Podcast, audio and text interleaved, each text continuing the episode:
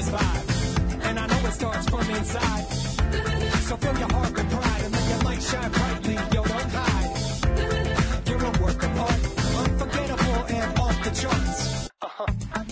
Welcome to a podcast dedicated to your mental health. I'm Bailey with the Recording Library of West Texas. Hi, I'm Christy Edwards. I'm the Executive Director and a therapist at Centers for Children and Families. Hi, I'm Melanie Size. I'm the Marketing and Development Director at Centers for Children and Families.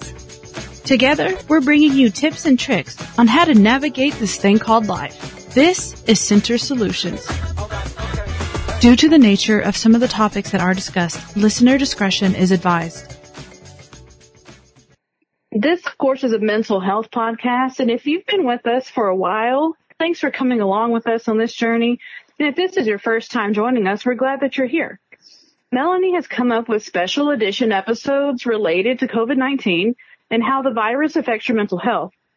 Some of the recent episodes that we've covered are topics like isolation, depression, and job loss. So make sure to check those out on all major podcast platforms such as iTunes and SoundCloud.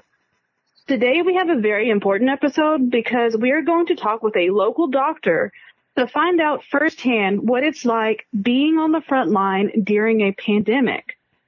Melanie, you always have great stories to start us out with, and I think you've got something from the Midland Reporter Telegram. I do, in fact, and I have to, I just have to give ourselves a shout out right now because we've been doing this for a year now. Isn't that great? Yes, a year. It's so pretty cool. We're probably at what over over 30 episodes, I think. Oh yes, at least. So it's been it's been a, a great joy. We we love it and a really great way to connect the community. So we'll just begin with an article in uh, the Midland Reporter Telegram. It was a Voices from the Front Lines section. This is uh, an account from a nurse at the hospital that is actually on the floor that is uh, addressing COVID-19 right now. There were times during the weeks Erin Cardona was assigned to the COVID-19 unit when she would walk to her car at the end of her shift and cry. She worried about bringing the virus home, exposing her husband and 12-year-old daughter. She debated staying at a hotel to protect them.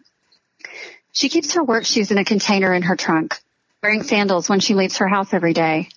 At the end of each shift, she changes from her hospital scrubs to her home scrubs and washes her hands. Before she gets into her car, she sprays her shoes with disinfectant and puts them in a plastic tub. She wipes down her glasses, bag, and phone and leaves them in the trunk. When she gets home, she takes her clothes off in the mudroom and goes straight to the shower.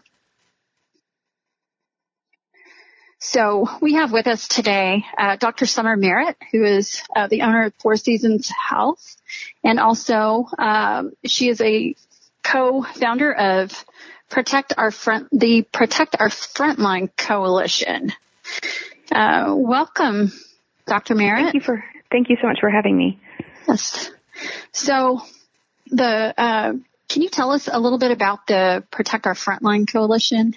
Sure. So it was, um, it kind of happened, I guess, organically in the middle of March, late March, when this, you know, we could tell that uh, COVID-19 was definitely um, in the United States and that it was a real thing and that it had been declared a pandemic. And um, speaking with some physician colleagues, we're in an interesting place in Midland as we're geographically isolated, but we also have a pretty small uh, physician cohort of um, well, of physicians that would be taking care of patients with COVID-19. You know, several of us were talking on the phone and realized that, you know, we have two infection, um, we have two infectious disease specialists. We only had one at the time. We have two pulmonologists or lung specialists, one of whom um, was having some medical issues, so was not seeing patients at the hospital, and only one full-time critical care physician. And so we were seeing what was happening in Seattle and in San Francisco and in New York and thinking that we really needed to prepare ourselves um, to make sure that we were all um, prepared for the pandemic to make sure the hospital um, was prepared and make sure that we were all working together as a team and then also to really try to educate the community as best as possible about how the pandemic could affect Midland specifically you know, as we're not a place with, you know, more than one hospital or just a bunch of extra doctors and nurses sitting around with, with nothing to do. So, um, it was, it was all for, you know, us coming together as a group and then us educating the public. That's really great. What a great way to advocate for, uh, for yourselves and for the community, honestly. Um, what would you like to get across to the community? So, I mean, it's changed. I mean, just as, you know, every day is kind of different um, Sure. within the pandemic and things have been so different between, you know, March and today's May 5th that um, everything's been very day to day. And so at the beginning, it was more about, you know, really trying to work with our city government to get people to stay at home as much as possible, t- for people to really understand what social distancing was and why that's important. Um, and it was before Governor Abbott h- issued his what's equivalent of the stay at home order. So we were just trying to make sure that Midland was on target to be doing what, what we needed to do to try to flatten the curve, so to speak, or to mitigate uh, viral transmission in our community. So, um, that that was the way that we did it, and I realized that I, you know, I was trying patients and also it was essentially a PR campaign. And so I ended up hiring a local PR firm, um, the Hancock Group here in Midland, and so they really helped us and took that part over and got got the word out um, on in different forms of social media and um, on the news and in the newspaper, and just helped us to transmit our message, saying that you know we're physicians, we take care of you all collectively. Um, all the time. And so there's, with there being so much, I guess, chatter within the media nationally, it was hard to kind of get a gauge on what was real and what were facts. And so we try to present things in a mo, in the most non-biased way possible, coming from caring physicians and nurses to our community and, you know, where we interact and people that we love. So, and then it just kind of grew in itself. It started off with six physicians and then ended up being 160 something physicians and then Wow. the entire advanced practice nurse group. Um, it ended up being, you know, dozens of you know, nurses, CRNAs, PAs. It, it essentially turned out to be the entire medical community came together and, and, you know, that we all said that this was, could be a potential real threat to West Texas. So I'm looking at, I mean, obviously we're starting to roll back into some semblance of normalcy or the new normal. What does that look like for, um, on the front lines? Because we don't, we, we only know what we hear. We don't see. Is there Right. anything you can share with us about the experiences that, uh, some of our healthcare workers are, are having right now? Sure. And I think that, um, I think that we've been very fortunate in West Texas that we haven't seen big surges like, like they've seen on either coast or in big cities just because we have more physical space between us. You know, we don't typically live in, um, multifamily, um, housing units.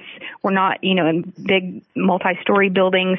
And so, uh, we aren't seeing the cases that we had there and social distancing worked. You know, the, the whole reason for doing public health measures is so that we don't see what could be the worst possible case. And so that, that's been really good news. But I think though that the, even the, the cases that have been at the hospital, I think that it's going to cause some, some long-term trauma for the physicians and nurses and respiratory therapists and techs and aides and janitors that have been in the hospital caring for these patients. Because what's different is just not being able to have any visitors. And I think that's what's going to take a toll on these healthcare workers is that they're having to act as the healthcare worker but then they're also having to act as the patient's family. Because the patient's family's not physically there with them these you know nurses nurses aides aren't wanting these patients to be alone. And so when they're passing away they're passing away with a nurse holding their hand instead of a family member. Christy, do you want to do you want to talk more about that?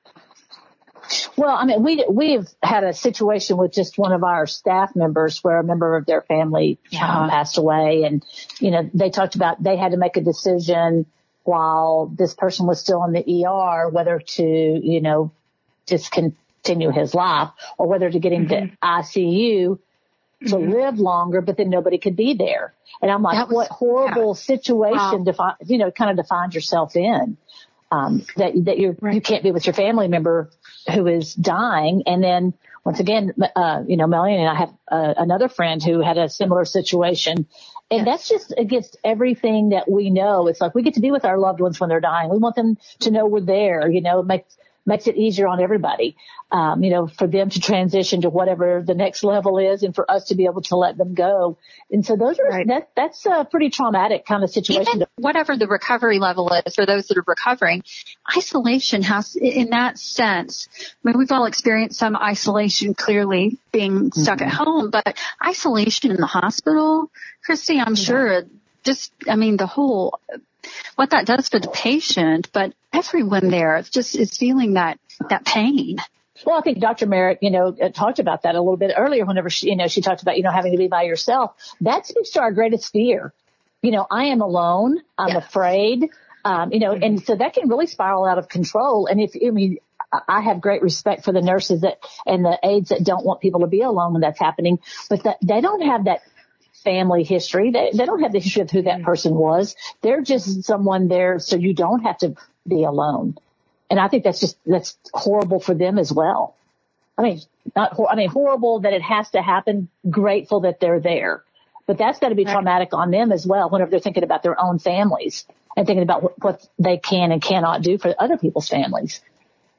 So right, and I think that's what's so different about this this disease and this virus specifically. It's it's robbed people mm-hmm. kind of of their expectations, and when okay. it it takes away their expectations, there's a lot of disappointment and grief that arises from those situations because we put mm-hmm. we put a, a, lot of eggs, you know, so to speak, in a basket, thinking of how things are going to turn out, and when mm-hmm. we're all living in so much uncertainty right now, it's just a bad feeling all the way around um, and it gets translated in you know in every level from our homes to our offices to our schools to the hospital to you know end of life care. When you uh, think about, we've talked about this also, um, and have known uh, people in this situation when there's you know other things are bound to happen. So whatever your emergency situation is, you're still going to have this isolation even if it's not COVID, because of our current, uh, just because of the current climate at mm-hmm. hospitals. And so our health care, as we've known it, has been changed, hopefully temporarily, but that's what it's really important to get uh, people to understand, I think. Mm-hmm. And it, it's funny because, it, you know, I was advocating so much for trying to protect, you know, vulnerable populations being healthcare workers and also the elderly. Well, then I had a patient who had a non-COVID related problem. So had a broken arm. So that necessitated being in the emergency room, then having surgery, uh, which was, she was all by herself and she has memory problems. So that posed a whole other host of problems then. And then she went back to her nursing facility but then I couldn't see her because she was being quarantined against me. And oh, it made me a little, well, it made me a little mad at first, but then I was like, no, this is exactly what this nursing facility is supposed to be doing. They need to be mitigating the risk for all of their clients. And so, you know, I've been in and out of the hospital. I've been seeing patients. So of course I'm putting them at higher risk. So they did the exact right thing. But it's just funny how, um, this, it just changes every little aspect of how we normally take care of patients. Well, like you said, it's the expectation. The expectation yes. is that whenever I'm sick, I have to be in the hospital, my doctor's going to come see me and take care mm-hmm. of me or mm-hmm. whatever you need. And that's just different. And then to try to tell someone that who might be in pain or the family's far away or they're dealing with, you know, dementia or something like that, they don't understand. It's not, I mean, right. this is a really difficult time for everyone. Mm-hmm. It really, it's, it really is a, a time of uncertainty. And, um, we think, I think about even, I mean, all of our, our clients and, uh, the clients at the recording library. I mean, these, there's, it's just extra anxiety for everyone. Um, just every single person around. And it's not until you start to get into, you have to go to the doctor for whatever reason that it becomes real. I mean, it, it becomes real. Uh, you have to go to the doctor. You have to go outside, wear a mask you know, it's, it's just different. I think Dr. Merritt had a really good point whenever she said at first, you know, she was mad that she couldn't go see her patient. And then she took the time to step back and say, wait a second, this is what needs to be done. And I think exactly. that that's something that a lot of people have, they've gone through different emotions too. And then it maybe has taken them a little bit longer to realize, oh, wait a second, this is the right choice. This is what we need to be doing. We need to be following these restrictions and social distancing protocols. Because we're gonna, you know, we're gonna be, you know, so much fighting against ourselves and fighting against each other if we don't realize that the old ways of doing things don't work right now. And that's not to say that they're not gonna work again in the future, but right now we're all just learning something really new all together. And so we all have to, you know, be patient with each other and, you know, really try to think that everyone's doing, honestly, doing their best that they can right now. I agree. I think we can, as a as a community, learn so much from everything you have to share because um, because of your experiences and what our uh, medical community and our first responders are having to experience on a daily basis. I'm I'm thinking of uh, these stories, and I have a, a friend who's a nurse who's shared some stories as well of having to strip down and, you know, put everything in the wash. And I mean, that's a lot to think about after a long day of, you know. Yeah, it's just, yeah, it's just completely, it's just doing things differently. And that's, you know, the first time I went to the ER and saw a patient of mine who was under suspicion for having COVID-19 and, you know, just thinking about, you know, the car ride home, it was like, okay, what are all the places that I'm not going to touch? You know, how am I going to clean out my car when I get home? You know, I had Lysol, I had Clorox wipes. You know, I called my husband. I said, you know, open the garage door, open the laundry room door, open the the the washing machine door, open the shower door, and so that way I could get through the house without touching anything. And then you know, you know, waiting, waiting, waiting, and it's like so much of what we've done in the last few weeks has been waiting because it's you know waiting for what the governor's going to say, waiting on those test results to come back, waiting to see how the patient does and you know waiting to see if that patient's test was negative. If it's not and I've been around him you know do I need to go live at my office for a month? Do I need to quarantine myself away from my family? Like it's just so it's just it's so hard to sit in all that uncertainty. And so I've kind of had you know I think the first few weeks it was just I guess being scared for, I mean, that's mm-hmm. probably the best emotion was just being scared. And then now it's like I have to really focus on knowing that this is going to end at some point when I don't know, but at some point this will end and knowing that, you know, we're going to come through this stronger and then just looking at all the ways people are helping each other and all the innovation in science and all the innovation in medicine that's going to come out of this is that's how I have to kind of get through every day. Cause if you focus on all the death rates and the hospital occupancy and, you know, what's happening all across the country, it's just too much. Yes. That's very inspiring. Right. But that's one of the things that we have to tell our, our clients right now is not to just sit and absorb everything, you know, that's on the TV or the radio or, you know, any podcast or anything like that. It's you, at some point you have to shut it all off because if you just right. keep ingesting that, it does create that atmosphere of fear despair. and anxiety despair. and despair. Yeah. Yes. Hopelessness. Mm-hmm. So well, and not to put any uh, pressure on you, Dr. Merritt, but Centers is basically uh, making our future plans based on what you guys decide, you know, the medical community, because we've chosen to trust that you guys know it more than we do. So mm-hmm. if you're saying don't open up or only open up in, you know, this situation, we are following y'all's lead. So we appreciate um, the sleepless nights that you guys are having as yes. well. You know, I'm since I'm outpatient, I'm not really on the front lines as much as a lot of my colleagues are. But sure. you know, I think that we are all following the guidelines, and a lot of us have had to constrain, you know, the news that we're getting and only check mm-hmm. one or mm-hmm. two sources. I had to just yeah. kind kind of completely disengage from social media, just do everything that I can just to make it as um just you know data points and that's it and yes. just move forward but it just so much so much changes and that's what's hard because i have patients that say you know well my son's supposed to get married in june what do i do about that mm-hmm. i'm supposed to go on a trip so and so in july what about my kid mm-hmm. going to college in the fall and it's just i don't know we just have yeah.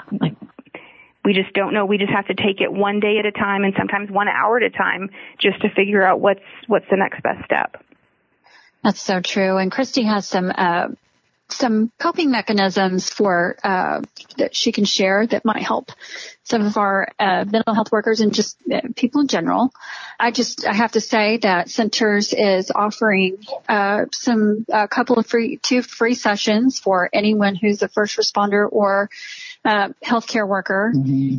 Christy, if you want to define that. Sure. I mean, you know, we we started this um, at centers back in um, September when we had the shootings in Odessa, and we were like, you know, what can what is something that centers can do? How do we have kind of like skin in the game to to for these people to understand that we're we're trying to give back to them. And at the time, we came up with you know the uh, um, the decision. Well, we made the decision, excuse me, to go ahead and offer some free counseling sessions to those first responders. And when this rolled around, you know, Melanie came in the office. She goes, "We can do no less than what we've done at other times of you know trauma or um, you know, severe yeah, issues. Crisis. Yeah, crisis. And so we decided to, uh, you know, offer that to our first responders. And those are, you know, basically it's anybody that works in the hospital and doctor's offices, nurses, um, ambulance drivers, EMTs, um, policemen, uh, but it's anyone working in the deputies, hospital, correct? Anyone, yes, anyone working in the hospital. From janitors call, to yeah. everyone in the cafeteria, we there. want to offer that to all of them.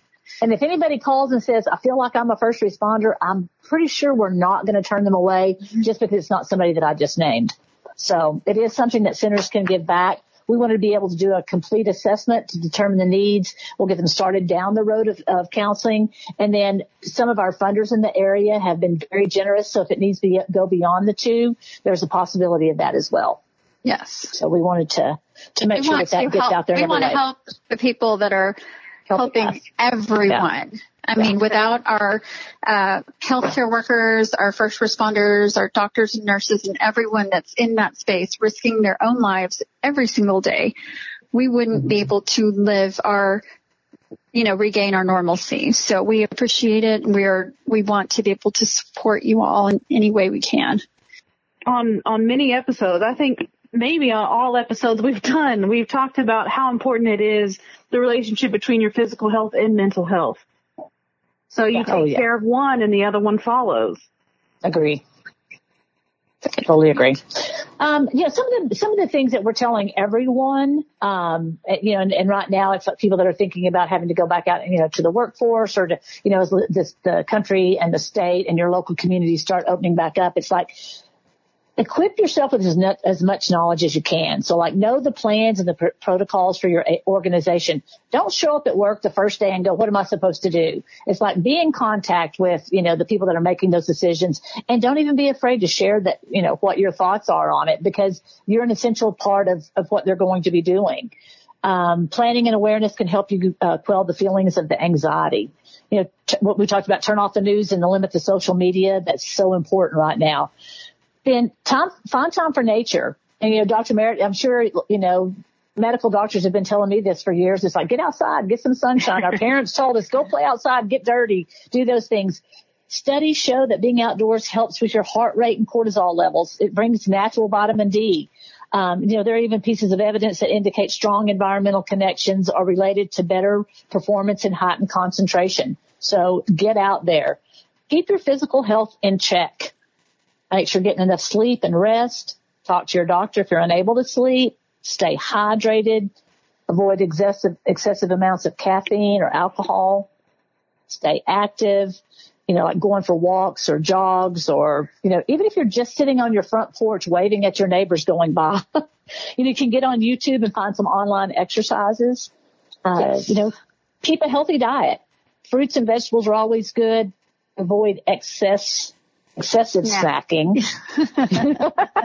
yeah. Which is weird because right now I feel like we've all gone through the stages, the, the strange stages of grief in terms of food. so, uh, I've been telling my patients, I'm calling it the COVID-19 20. I'm like, oh, try man. not to gain the COVID-19 20 pounds, please. Yeah. Isn't that funny? Everyone's talking about that and I'm thinking, this is the perfect time to pick up some form of exercise or, you know, healthy eating habits because what we can try our best to boost our immunity. Except that people want carbs. comfort, yeah. Well, comfort well, food I mean, kind of thing. And that's what I, you know, it makes sense because that's, you know, when we eat foods that are high in, in fat or high in sugar, it triggers our dopamine pathway and that's what makes okay. us feel pleasure. So of course people are going to want to eat stuff like that because they are just trying to find comforts and things that they can. But you're exactly right with, you know, just being outside is maybe a, a better option than lots of donuts. exactly. If you work out a little more, maybe the donut won't be so bad. it's true. And you know what? It's. I, this is for myself. I'm not speaking for everyone, but I find that the longer that we've been in this, the less I'm even worried about carbs now. It's kind of like, you know, I, this may not ever end. I better stop making banana bread. I need to start focusing on something else. I mean, another thing that I think is super important right now is that we stay connected with our family and friends. And if you, you know, I mean, if you can't, you know, if you can't Zoom or FaceTime, at least try to talk to them, text or whatever. And then don't be afraid to talk about your feelings. It's a great time for meaningful conversations. Melanie and I talk about this all the time and Bailey. It's like we find that our conversations are deeper and have oh, more Oh, yeah. meaning. It's not like, Hey, how's, how are you today? The weather's great, right? Well, every business conversation, every, every time I talk to someone and it's a professional conversation, it's a different world right now where it's okay to ask, so how are you? How's your family? Mm-hmm. You know, and people will just share and then you share and before you know it, you've been on the phone forever. But then, you know, you're building bonds that are, that, that's probably the beautiful thing that has come out of this is mm-hmm. through our distance, we've come a little closer together. I think so many of us anyway. Yeah, oh, I would definitely agree. Um, you know, and if you find yourself, I mean, if it, if your daily life is being affected by, you know, like your your fear or your anxiety or your depression has made you unable to, you know, just comport your day like you would would normally do, that's a time to seek professional help. Um, whether you you know reach out to your general practitioner, your doctor, or you know call centers or any other of the counseling agencies in town, you know, it's it, we're going to help you. I mean, that's what we're here to do. And we need people to recognize that don't minimize what your problems are. If it's affecting you, give us a call. We're going to walk you through this. That's what we're here for. Yes. Right. And Dr. Merritt, what are some ways that you personally uh, cope with stress? How do you cope with stress on a daily basis? Um, so though that's important because I think that it's something that I pushed off to the side a lot before this, but I've tried to make it a very um, conscious effort because I realize that this is going to be more like a marathon rather than a sprint. And so, um, so doing things like you know being outside, I like. I mean, it's weird, but like watering the yard, sweeping off the back porch. Um, I meditate, I journal, um, just like playing games with my kids, just stuff that, you know, ways for us to interact. That's not a television, that's not a screen. Um, just, you know, just taking walks, walking the dog. Um, I've been trying to do Zoom calls that are kind of work with colleagues that are on East Coast, West Coast. But I mean, I've talked to physician colleagues more in the last three months than I have probably in the last 10 years but it's Wow. been really good because we've been sharing information, but then also just like you said, catching up and really checking on people and seeing how they're doing. And it's it's amazing to me. That's that's so great to hear, um, because I think before this happened, I'm sure you can relate to this. We would be out and about, and I know my calendar was constantly full, and Christy's, and just everyone. If you ask people how are you, people would say, "Well, I'm busy. I'm busy." So I was tired of responding with the busy, and so now it's different. It's like you're asking people, "Are you well? How are you feeling?" Um, which I think has been um so great for humanity. Mm-hmm. I mean, It is, and I think that, and I've been trying to counsel my patients that, you know, when this is over, we need to be really thoughtful about what we add back and be very intentional about it and making sure that we're not being busy and that that's not a qualifier of doing well or being successful, that maybe doing well or being successful are that we do have enough time for self-care and we do have enough time for our families and that we're not unnecessarily busy with just junk. What a great love that. message. Yeah. That's that's perfect. Thank you so much for being with us today. This has been uh, wonderfully enlightening and uh, very inspiring. Yeah, thank you. And before you go, what are some things that we can do as a community to support, protect our frontline West Texas? I mean, I think that one thing would be to wear a mask if you're in public. This has been kind of a hot button topic um, that a lot of people don't want to wear it. The evidence hasn't been great, and the, the CDC kept changing their minds. And the evidence is good that it helps to protect transmission from me to you if I'm wearing a mask. And but I think that a lot of people have the thought that they shouldn't have to do that. But, you know, my point that I've told business owners is you require people to wear shoes and a shirt when they come in. Why can't you require them to wear a mask? The times are different. And so I think it's just a way to be thoughtful because you never know what store you're going into. If someone who works in that store has Oh, yeah. an immune problem, if they have other medical issues, um, it's just a way for us to be thoughtful and kind. And it's not a way to impose um, one set of values onto somebody else. It's just a way for us as a community to support each other. So yeah. that would be that would be the one thing that I would say because I I haven't really been going out very much, but I when I have seen people out, I haven't seen very many masks. So I just really hope that we continue to do what's necessary to to mitigate transmission of the virus and to really um, to protect to protect our fellow West Texans.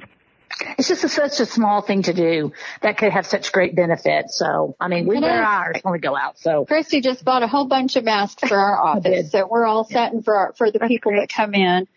Um, we we do understand it. You know, it's like a seatbelt or a hard hat. I mean, Mm-hmm. sometimes you just do what you got to do. try. Right. Yeah. Thank you so Well, thank much. you. and- Thank Yes, you all for for what you taking do. the I time. appreciate y'all. No, thank Okay. you. All right. Okay. well, have a great day. Bye. Thank you. Thank you. Bye.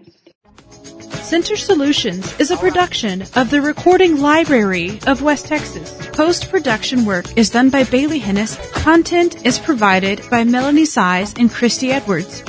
Contact Centers for Children and Families at 432-570-1084 or the Recording Library 432-682-2731. Email Melanie with questions you want answered on the show at msaiz at centerstexas.org. That's M-S-A-I-Z at C-E-N-T-E-R-S T-X dot O-R-G. Both nonprofits are on all social media platforms. See you next time.